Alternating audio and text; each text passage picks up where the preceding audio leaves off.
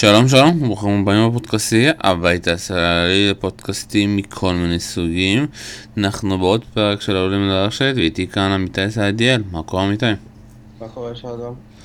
מעולה, תודה. אנחנו רוצים קצת אה, לעבור ככה שבוע לפני וימבלדון ולראות אה, איך עונת הדשא מתקדמת, והפעם אנחנו החלטנו שאנחנו מחלקים את הפוד הזה לעשרה דברים שאנחנו רוצים לדבר, ונתחיל עם השחייה של פדרר, אתה יודע, השחייה הסרית שלו בעלה. ואני קודם כל אתחיל איתך מהאוהדים של פדרר, אתה יודע, אצלנו במיוחד בפורום התחילו, אתה יודע, איך שהגרלה התפרסמה, כולם וואו איזה הגרלה, הגרלה קשה, צונגה, צ'וריץ' וזה וזה וזה, וכולם בלחץ וזה, ובסוף הוא זוכה. לא, אתה יודע, חוץ מצונגה אפשר להגיד, ואולי איי, באוטיסטה גוד, בסוף קיבל את הרבט בחצי הגמר, את גופין בגמר. וואו וואו וואו, מה קרה, אתה יודע, עם האוהדים. בסוף הוא קיבל את השחקנים שהוא הכי אוהב לשחק נגדם, ואתה יודע, עם כל הכבוד, לפעמים האוהדים קצת מגזמים. תשמע, ההגרלה על פניו לא הייתה הכי פשוטה, היא בערך ההגרלה הכי קשה שהוא יכל לקבל, כאילו לא מדורג הכי קשה שהוא יכול לקבל, שזה צונגה, ואז באוטיסט ההגות שזה שחקן שנמצא בכושר טוב בעונה, ואז יש לך על הנייר היה לו את צ'וריץ' שניצח אותו בשנה שעברה.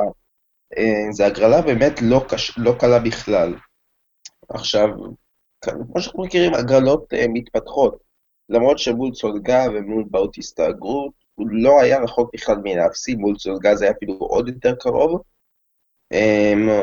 אתה ראית שהרמה שלו כן הולכת ומשתפרת תוך כדי הטורניר, הוא התחיל אותו מאוד מאוד חלש מול מינמן, מול צונגה הוא שיחק באופן סביר, אבל, אבל הצליח לעבור אותו, באוטיסט ההגות הוא כבר הרים את הרמה, ונרדה במערכה השנייה והפך את המשחק הזה לעוד פעם צמוד, והרבר וגופן, כבר לא, לא היה שם תחרות באמת במשחק הזה, זה היה רק לחכות מתי של פדרר,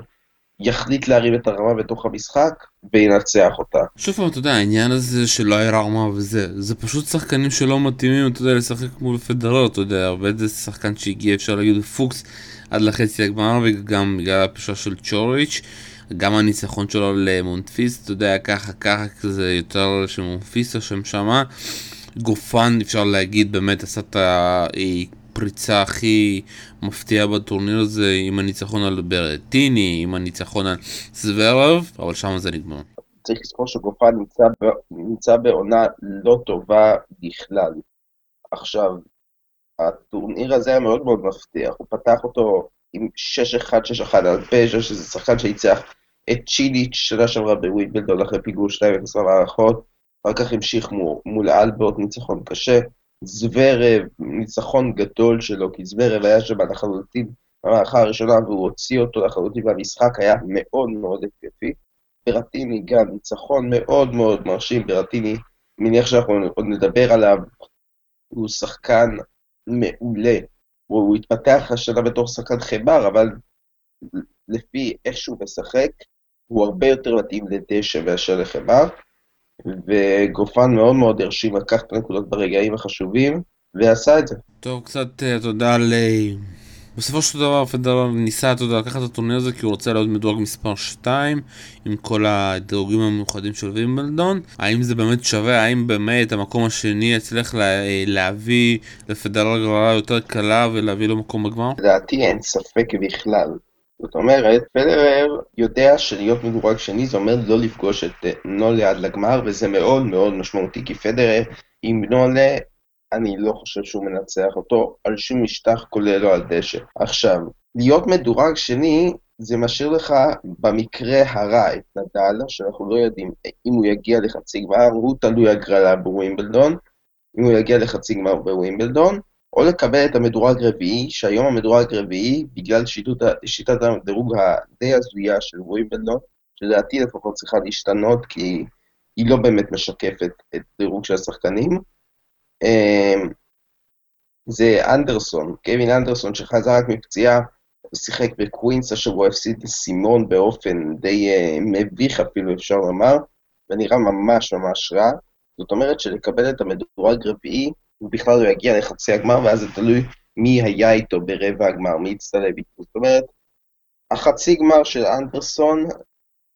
הולך להיות מאוד מאוד חלש יחסית. הזדמנות לפריצה לכל מיני שחקנים, אבל עדיין יש לנו סיכוי לפדל בחצי הגמר, אני חושב שזה העיקר. אז באמת יהיה באמת מאוד מעניין, ובאמת חבל על אנדרסון שהוא חזר מפציעה, אתה יודע, לא צריך את כל העונות החמר, עדיין קצת אפשר להגיד די חלוד. בואו קצת באמת נדבר על הטורנירים באלה וקווינס, קצת דיברנו יותר מדי על אלה, אז בואו קצת נדבר על קווינס. והשחייה, אתה יודע, השחייה המפתיעה הייתה של פליסיאנו לופס, שאתה יודע, הצליח איכשהו ככה להישיר, ככה להתברק ולהיכנס ככה אה, עם הסף המדהים שלו, אתה יודע, שעל הדשא, במיוחד על הקווינס, מאוד קשה לעצור את הסף הזה באדקור שלו, שהכדור פשוט יוצא מהמגרש אה, בצורה של וייד. אה, הוא גם, אתה יודע, היה שיחק בצורה טובה גם אה, מבחינת ברשת, אפשר להגיד שזה היה מאוד אה, מעניין איך הוא שיחק, ואני מחפש איזשהו, אתה יודע, סיבה שהוא בסוף הוא ניצח. את סימונה, אתה יודע, היה לו מאוד קשה, אבל הוא ניצח אה, בעיקר בגלל יודע, שהוא שיחק בסוף את השובר השוויון הזה, כאילו שזה גמר, אה, אתה יודע, המשחק הכי חשוב שהיה לו בחיים, ואני חולה על זה, אתה יודע, ששחקנים מצליחים להיכנס לזון הזה, שהם יודעים שזה המשחק הכי חשוב בשבילהם. ואתה יודע שאנחנו בודקים את מי הוא עבר, הוא עבר את אוג'ר-אליאסים שנמצא בתקופה מאוד טובה, חצי גמר כאן, גמר לפני שבוע בשטוטגר, לופס גם עבר את ראוניץ', גם אתה יודע, שבר בסט השני, שובר שוויון בסט האחרון, כמובן הוא דל פוטרו נתן לו לעבור בקלות בגלל הפציעה הדי קשה שלו, ו... ובסופו של דבר, אתה יודע, זה בכלל וילקארד שהוא קיבל מהמארגן, בגלל שזו שנה האחרונה שהוא בסבב, והוא בכלל ניצח שם את פוצ'קוביץ'. מדהים, סיפור אחד המדהימים. פלי לופז יש סגנון מאוד מיוחד שקשה לפענח אותו, למה הוא כל כך מצליח הדשא, אבל זה באופן מוכח, הסגנון שלו, אולי הוא השחקן עם הסגנון הכי מתאים לדשא בסבב, הוא לא השחקן הכי טוב על דשא, אבל יש לו את הסגנון הכי מתאים. קשה לפענח איך הוא עושה את זה, אבל אתה רואה שכל המשחקים שלו הם נורא נורא נורא קשים. זאת אומרת, הוא תמיד נקרא לשלוש מערכות, כי הסגנון הזה מתקשה להחזיק. זה עניין של סרב ושל פורן טוב עם הרבה מאוד ספין, ועלייה, ועלייה מרובה לרשת. זה מאוד מאוד קשה להבין למה, למה הפורן שלו עובד כל כך טוב על, על הדשא, אבל זה כן מצליח, והעובדה שהוא, זה המשטח הכי חזק שלו, בניגוד לספרדים, שלא כל כך אוהבים דשא, הוא באמת מצליח על דשא, והיה לו לא מעט מזל בשבוע, זה קל לשכוח, הוא עבר את פוקסוביץ' בקושי, בקושי, דל פוטרו פרש עם הפציעה המחרידה בברך, ראוניץ' גם, היה שם המשחק עם המון מזל, מול פליקס, זה היה ניסיון, ומול סימון, באמת שובר שוויון אחרון מדהים, שנתן לו את הניצחון. קצת נדבר תודה על סימון, ואני אתחיל תודה מונולוג קטן. המשחקים שלו על הדשא זה פשוט ציוט, אני לא מצליח להבין איך כל השחקנים פשוט אה, זורמים עם המשחק החמר הזה, אתה יודע, מול מה הוא שיחק בערך שלוש שעות, מול מדוודב גם, אה, וגם מול לופס הוא הביא אותו למצב של שעתיים ארבעים לדעתי, זה פשוט ציוט לראות אותו, והוא בכלל התחיל לתת אותו מול וורד הבריטי שקיבל, שעלה מהמוקדמות וכמעט גם וורד ניצח אותו אפשר להגיד, הוא רק ככה סימון ככה הצליח לברוח ממנו ככה רק בשובר שוויון, אבל אני, אתה יודע, אם אנחנו מסתכלים על זה, הוא כן יעשה בעיות אם הוא יגיע בכושר הזה סימון בווימבלדון, אבל שחקן התקיפי שיודע לקצר, אתה יודע, את השלושים נקודות כל גיים יכול לנצח אותו בקלות, כי אי אפשר להמשיך ככה, זה פשוט אנטי טניס מה שסימון משחק. אני בנקודה הזאת של מי שינצח אותו בקלות אני חולק, אבל לדעתי מי שינצח אותו בקלות זה מי שידע להחזיק איתו יותר את הרלים. ראינו שזה כמעט קרה מול מדוודב לחצי הגמר, שזה היה משחק באמת כואב לצפייה, כי מדוודב עם הסגנון המאוד מאוד כואב בבקן שלו, שאתה לא מבין איך הוא עושה את זה, זה נראה כאילו הוא שובר לעצמו את היד כל פעם שהוא חווה את בקנד, וזה היה משחקים שהיו שם רלים של חמישים מכות, זה היה פשוט הזוי המשחק הזה, מול, אבל אתה רואה ששחקנים שהוא ניצח, וורד, אנדרסון, מהו, ניצח אותם בקושי, וזה שחקנים של הרבה סרבנט וולי, הרבה הרבה עוצמות, מנסים לגמור את הנקודות מהר, בטח לא להיגרר לסגנון המתיש הזה של סימון, אבל אני חושב שדווקא אם הוא יפגוש שחקן שדומה לרף, אפילו שחקן כמו שוורצמן, הוא לא יחזיק הרבה, הוא יעוף די בקלות. אם הוא יפגוש שחקן כמו אנדרסון, אני חושב שהוא יכול לקחת את המשחק הזה לחמש מערכות, כי הוא בסופו של דבר מצליח לגרור, יש לו יכולות הגנה מדהימות מדהימות, ומשחק בייסליין אדיר, וקשה מאוד להכניע אותו גם על דשא, בטח בווימבלדון שתוך יומיים הופך להיות בעצם אה, מגרש חול, ולא מגרש דשא, אז כל המהירות הולכת. אם בקווינס שזה משטח הרבה הרבה יותר מהיר מווימבלדון, הוא מצליח להגיע לרנים של שלושים וארבעים מכות בקלות, אז אה, בווימבלדון תכינו את החמש ושש. טוב, בואו קצת נתקדם קצת אה, במהירות, דווקא רציתי לדבר פה על אה, עוד דברים מעניינים, אבל אה, אין לנו כל כך זמן. אה, בואו קצת נדבר, אתה יודע, על נושא שכתבת פה, העולם שייך לסקנים, אה, השחייה של לופס, השחייה של אה, פדרר, וכמה, אתה יודע, אחד הדברים שרן אילן ככה הזכיר לנו אה, בפורום, שבמפגש של פדרר ולופז, אה, לופז אמר, תגיד לי, מה, מה קרה? אתה, אתה עף על המגרש. אז פדרר אמר לו, אנחנו עוד אה, נעוף הרבה על המגרש, וזה באמת מה שקרה. מדהים, לא? כן, תשמע, היה, היה פה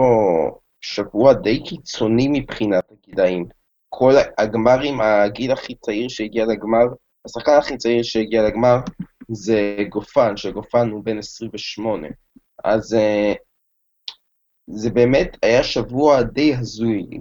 קשה להסביר, אבל אני חושב שאם יש משטח שהזקנים כן יכולים להצליח עליו, באופן ברור זה דשא, כי זה הרבה סרבנט וולי, זה פחות רלים ארוכים, ועדיין קיצוני לראות שבשבוע אחד, בהפרש של פחות מחצי שנה, שני הזוכים הם, הם בני שלושים ושבע, עוד מעט שמונה, האמת פחות מחצי שנה, הפרש של חודשיים בין פדרר ללופז, פדרר נולד חודשיים לפני פלי לופז, אז זה באמת מדהים לראות את זה, מדהים לראות את ההתבגרות של עולם הטניס, איך פעם בגיל שלושים כבר ראית שחקן זקן, והיום בגיל שלושים יש כל כך הרבה דוגמאות של שחקנים שרק מתחילים את הקריירה שלהם, אז באמת באמת מדהים לראות את זה. ובוא נראה לאיזה כיוון זה ילך בווימבלדון, ואיזה כיוון זה ילך בהמשך העונה הזאת, האם אתה תמשיך לראות שליטה, פדרר מן הסתם אתה תמשיך לראות אותו שולט, והאם אתה תמשיך לראות שחקנים זקנים, בהמשך העונה, העונה הזאת אה, ממשיכים אה, לשלוט בסבב, או שאתה תראה את עלייתו של הדור הצעיר, מה שכולם מחכים לו. בדעת ששוב פעם אני חושב שכן אנחנו נראה איזשהו ניסיון מאוד uh, משמעותי כאן, אתה רואה ששחקנים שמכירים את הדשא, שיודעים איך לשחק, הם גם מצליחים את זה שוב פעם, בעיקר בטורניר ההכנה. בווימבלדון אני כן מרגיש שהצעירים קצת יתקשו, וזה שוב פעם זה תלוי גם בהגרלות. בואו קצת נדבר על uh, מרי, מרי חוזר ככה, אתה יודע, אחרי הניתוח שלו והפציעה, והוא לא חוזר ישר ליחידים, החלטה מעולה לדעתי, וחזר לזוגות, ואתה יודע, באופן מצחיק הוא לוקח את פליסיאנו לופס, וכתבתי גם בפורום, רק בגלל שפלי ככה הרגיש את הנשימות של מרי, ככה הוא קיבל ממנו את הכוחות האל-טבעיים שלו, וביחד הם זכו בטורניר הזוגות, ומרי החליט שהוא ישחק זוגות גם בווימבלדון וגם, אתה יודע, במיקסט, הוא עדיין לא בחר את מישהו עם מי הוא ישחק, אבל זה באמת יהיה מאוד מעניין. ואני אומר, שמה, היה כיף מאוד לראות את מרי, והדבר הכי מצחיק טוב, אבל הייתי הרבה יותר משחקים עם זוגות שלו, שבסוף אתה יודע, את הנקודות המאנית זה בכלל לופס עשה, אתה יודע, פתאום כמה החזרות מדהימות עם הבקן, עם הפורן, ומרי היה דווקא יותר לחוץ, אתה יודע, עזר לו פה ושמה, סיפור די מדהים. כן, קודם כל נציין שמרי גם משחק באיסטבון, והיום, ביום שאנחנו מקליטים יום שלישי, הוא יתחיל לשחק, ובאופן די, די הזוי, הם עוד פעם קיבלו את הזוג הראשון בעולם, הפעם הוא משחק עם מרסלו מלו, שזה שחקן זוגות הרבה יותר טוב מפלי לופז, שחקן זוגות שמן לא טועה דורג פעם ראשון או שני בעולם, והם ישחקו ביחד מול קבל ופרה, עוד פעם הזוג הראשון בעולם מקולומביה, אז די מדהים לראות שזה אותה הגרלה עם שותף שונה. אני לא יודע כמה זמן זה ימשיך, הסיפור הזה שאין דימרי, זאת אומרת, אני לא יודע כמה זמן הוא עוד ימשיך לשחק זוגות ככה, ויקבל החלטה אם הוא ממשיך, עובר לשחק יחידים, או הוא פורש סופית, אני לא יודע, כי אמנם כולם מתלהבים מהשחייה של מרי, אבל הוא לא שיחק טוב השבוע, הוא הגיש די רע, במיוחד בהגשות, כאילו זה המדד הכי טוב שאתה יכול לקחת לשחקן זוגות, לשחקן יחידים שבשחק זוגות, למדוד את ההגשות שלו, הוא הגיש באופן די חלש השבוע, דווקא משחק הרשת שלו היה בכלל, בכלל לא רע, הרבה מאוד התאבדויות על כדורים, הרבה מאוד, הוא היה יותר בייסליינר במשחק, במשחק שלהם, יהיה מעניין לראות מה הוא יעשה באיסבורן, כמה רחוק הוא ילך בווימבלדון, תחושתי שאם הגרלה אפשרית, הוא יכול ללכת אפילו לכיוון חצי גמר גמר בווימבלדון, עוד פעם אנחנו צריכים, צריכים לראות את ההגרלה וכמה היא תהיה קשה, אני חושב שהזוג היחיד של פייבוריטים מולו, זה אלה יהיו האחים בריין, הוא גם משחק עם שחקן זוגות מעולה שדורג ראשון בעבר בעולם בווימבלדון, הוא משחק עם, עם הרבר, ששחק לפני שנתיים שלוש, הוא שחק עם מהו והם היו הזוג הטוב בעולם, אז הרבר בהחלט שחקן מצוין, הוא גם בכושר מצוין, אז יהיה מאוד מאוד מעניין לראות את שניהם ביחד בווימבלדון, והזכייה הזאת היה בעיקר זכייה של אנרגיות של אנדי מרי. זאת אומרת, ראית אותו בטירוף, בטירוף, לא ראיתי את מרי הרבה זמן ככה בטירוף. אז כיף כיף לראות אותו חוזר. אני חושב שבאמת, אתה יודע, העניין עם מרי זה באמת שהוא רוצה להרגיש פיט, הוא רוצה להרגיש שהוא באמת יכול לשחק ברמות הגבוהות, והדרך שהוא במיוחד בדשא, אתה יודע, זה מאוד מסוכן. לחזור על הדשא ישר ככה ביחידים, הוא אין לו כבר דירוג, אתה יודע, הוא יכול לקבל כל אחת, פתאום אתה יכול להיות סיבוב ראשון שלו מול פדרר, נדל ודיוקוביץ', אז זה לא מתאים כזה, אפשר להגיד, ודווקא אם הוא יחזור ביחידים ככה בעונת בארצות הברית, אני חושב שזה יהיה יותר נורמלי, מאוד מעניין באמת איך הוא יעבור את כל ההגרלות הקשות בהתחלה, ובואו נדבר, אתה יודע, נעבור נושא ונדבר על המקום הראשון החדש בטניס הנשים, אשלי ברטי שממשיכה בזון המטורף שלה, ואחרי שהיא שזכתה ברון גרוס בהפתעה גדולה, ממשיכה, אתה יודע, לזכות על המקום שהיא באמת אוהבת ורוצה, אתה יודע, אם זה היה הפוך, זה היה באמת יותר נורמלי שהיא זכתה בתור גרנד סלאם על הדשא, וזוכה בברנינגהאם, מדהים, לא? השחקנית שהכי מגיעה להיות מקום ראשון בסבב, היא פשוט, השח... היא פשוט השחקנית הכי שלמה בסבב, קשה לך מאוד מאוד למצוא נקודות חלשות אצלה, היא לא שחקנית שמתבססת על התקפה מטורפת, או מתבססת רק על התקפה מטורפת, או רק על הגנה מטורפת, יש לה הכל, יש לה את כל המאפיינים להיות השחקנית הראשונה בעולם, בטח על דשא,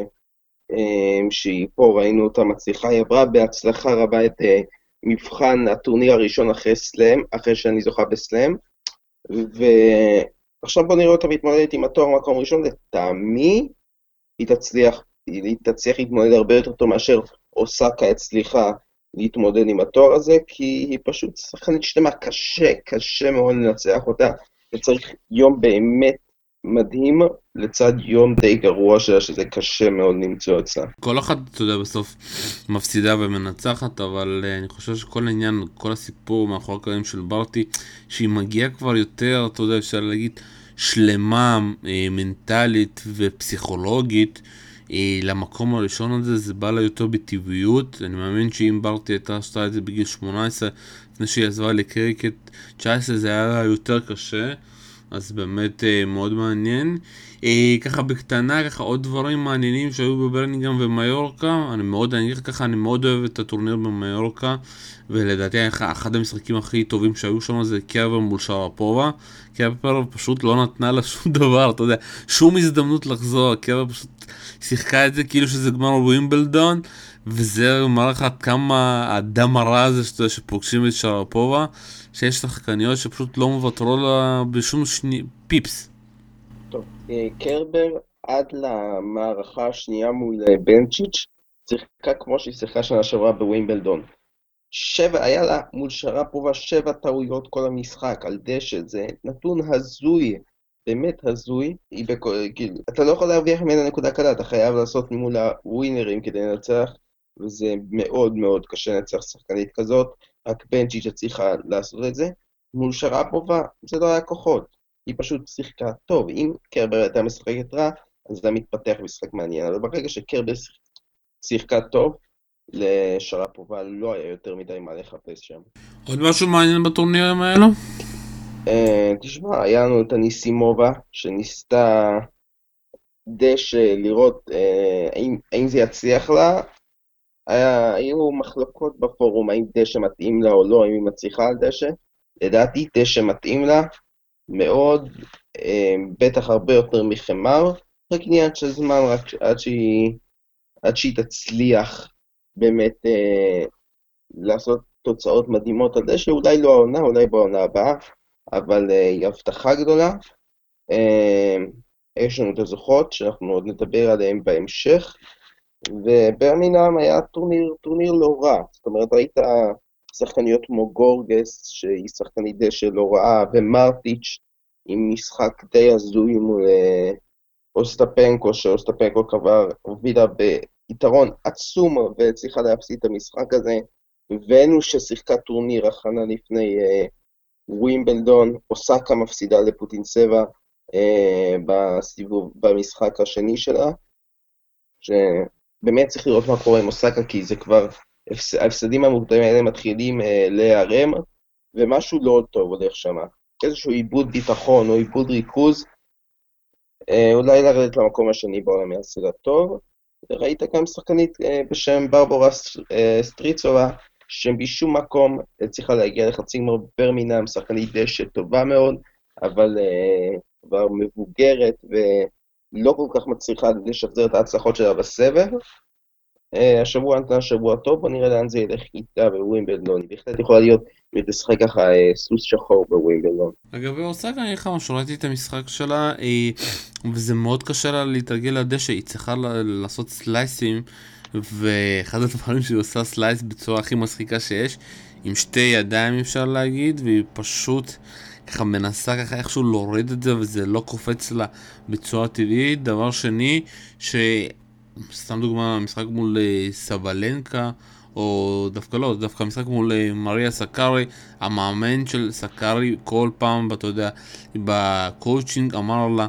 תעשי לה סלייס, שחקי איתה רק סלייסים, היא פשוט לא יורדת טוב עם הרגליים שלה, היא לא יורדת, ואתה רואה כך כל שחקנית מול אוסקה פשוט עושה לה, מתחילה עוד סלייס, עוד סלייס, עוד סלייס, ואוסקה באמת מתקשה לרדת על הדשא לסלייסים, היא, הגוף שלה עדיין לא רגיל, אתה יודע, שהיא צריכה לרדת עם הרגליים, וזה מאוד מעניין, אתה יודע, גם המאמן שלה חזר על זה כמה פעמים, איך היא צריכה לעבוד עם הרגליים, וזה פשוט לא עובד לה, וזה התאמות הקטנות שאוסקה צריכה לעשות, וזה באמת יהיה מעניין לראות איך היא תעשה את זה בווימבלדון, איך היא באמת תוכל ככה בשבועיים האלו להתמודד באימונים, איך יורדים עם הרגליים לכדורים הקצרים האלה עם הסלייסים, איך לעשות סלייס בצורה נכונה, כי זה שוב, זה הבעיות שאני רואה בווימבלדון אצלה, כי הסף שלה עובד, אבל במשחקים שהיא צריכה להחליט מה עושים ואיך לרדת לכדורים, היא קצת נתקעת שמה. אתה יודע, רציתי, היינו עוד הרבה נושאים, אבל אנחנו כבר עברנו ככה את הזמן, אז בואו קצת נדבר מה הולך להיות לנו ככה במוקדמות של ווימבלדון, במיוחד בנשים, שזה מעניין אותנו, כי כבר, כבר לא מעניין אותנו, כי דודי סלע לצערי כנראה עוד פעם עם פציעה בכף היד, הפסיד אתמול, אחרי שכבר ניצח את הסט הראשון שש אחת, הפסיד את הסט השני שש אפס, והפסיד בסוף שש ארבע, אז גם יוליה נכנסת השבוע, גם דניס, כיף לראות פתאום את דניס, אתה יודע, במוקדמות של איזשהו גרנד סלאם, את כמה הסיכויים שלהם, והאם אתה מאמין שאנחנו נראה שחקנית ישראלית בגללה הראשית? טוב, לצערי הרב אני אפתח ואגיד שהסיכוי שנראה השנה את אה, יוליה או את אה, דניס הוא די נמוך, שנראה אותם בהגרלה הראשית של ווימבלדון, כל אחת מהסיבות שלה, יוליה באמת קיבלה הגרלה נוראית, היא גיבלה את אה, גריט מינן, שחקנית בלגית צעירה מאוד מאוד מוכשרת, במגמת עלייה עצומה, הגיעה רק לפני שבוע וחצי רבע הגמר ברוסמלן, אז יהיה ליוליה מאוד מאוד קשה, תעבור אותה הסיבוב השני שלה נוח, והסיבוב השלישי יש לה או את בולסובה שהגיעה לשמינית הגמר ברולאן גארוס, אבל אני קצת בספק על היכולות שלה בדשא,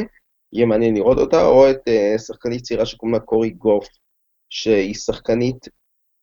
העתיד של הסבב, היא רק בת חמש עשרה, היא כבר מדורגת בטופ שלוש מאות בעולם, זכתה, הגיעה בגיל שלוש עשרה לגמר ה-יו אס Open אה, לנערות, והפסידה שם על אניסימובה, וזכתה שנה שעברה בגיל ארבע עשרה, ברולאן גארוס, היא באמת שחקנית מדהימה, אז סרינה וויליאמס הבאה של הסבב, אז יהיה מאוד מעניין, ולגבי דניז, ההגרלה שלה יותר סבירה, אבל דניז היא לא שחקנית שטובה בכלל, בוא נראה, אני תתקדם, כי לפי הגרלה, הגרלה שלה אולי הכי נוחה שאפשר לחלום עליה, עם שחקניות, עם, מדור, עם המדורגות הכי חלשות שאני יכול לחשוב עליהן שהיא יכלה לקבל, עם שחקניות, עם שחקנית לא מדורגת שנמצאת באזור המקום ה-מאתיים בעולם, אז כאילו, אם היא תוכיח יכולות גבוהות על דשא, יש סיכוי. הבעיה שאנחנו לא נוכל לראות את זה, כי ווימבלדון משדרים רק מגרש אחד, מציינים רק מגרש אחד במוקדמות, וזה המגרש אחת עשרה, שתמיד שמים שם או אנגלים, או שחקנים מאוד מאוד גדולים, ובמקרה שלנו, אה, ליוליה ולדניז אין ממש סיכוי לשחק שם, אז לצערנו הרב נוכל לעקוב רק אחרי תוצאות ולא לראות אותן. טוב, שמה, שבוע מאוד מעניין, שבוע הבא אנחנו כבר מתחילים עם הגרנד סלאם הבא, כמובן יהיה פודקאסט עם ליאור בחרי ככה על מה שהולך להיות בהגרלה והרבה דברים, אתה יודע, באופן מסורתי, וכאן אנחנו נסיים, עוד לא הספקנו הרבה דברים לדבר עליהם. עמיתי סיידל, תודה רבה לך. תודה רבה, שלום.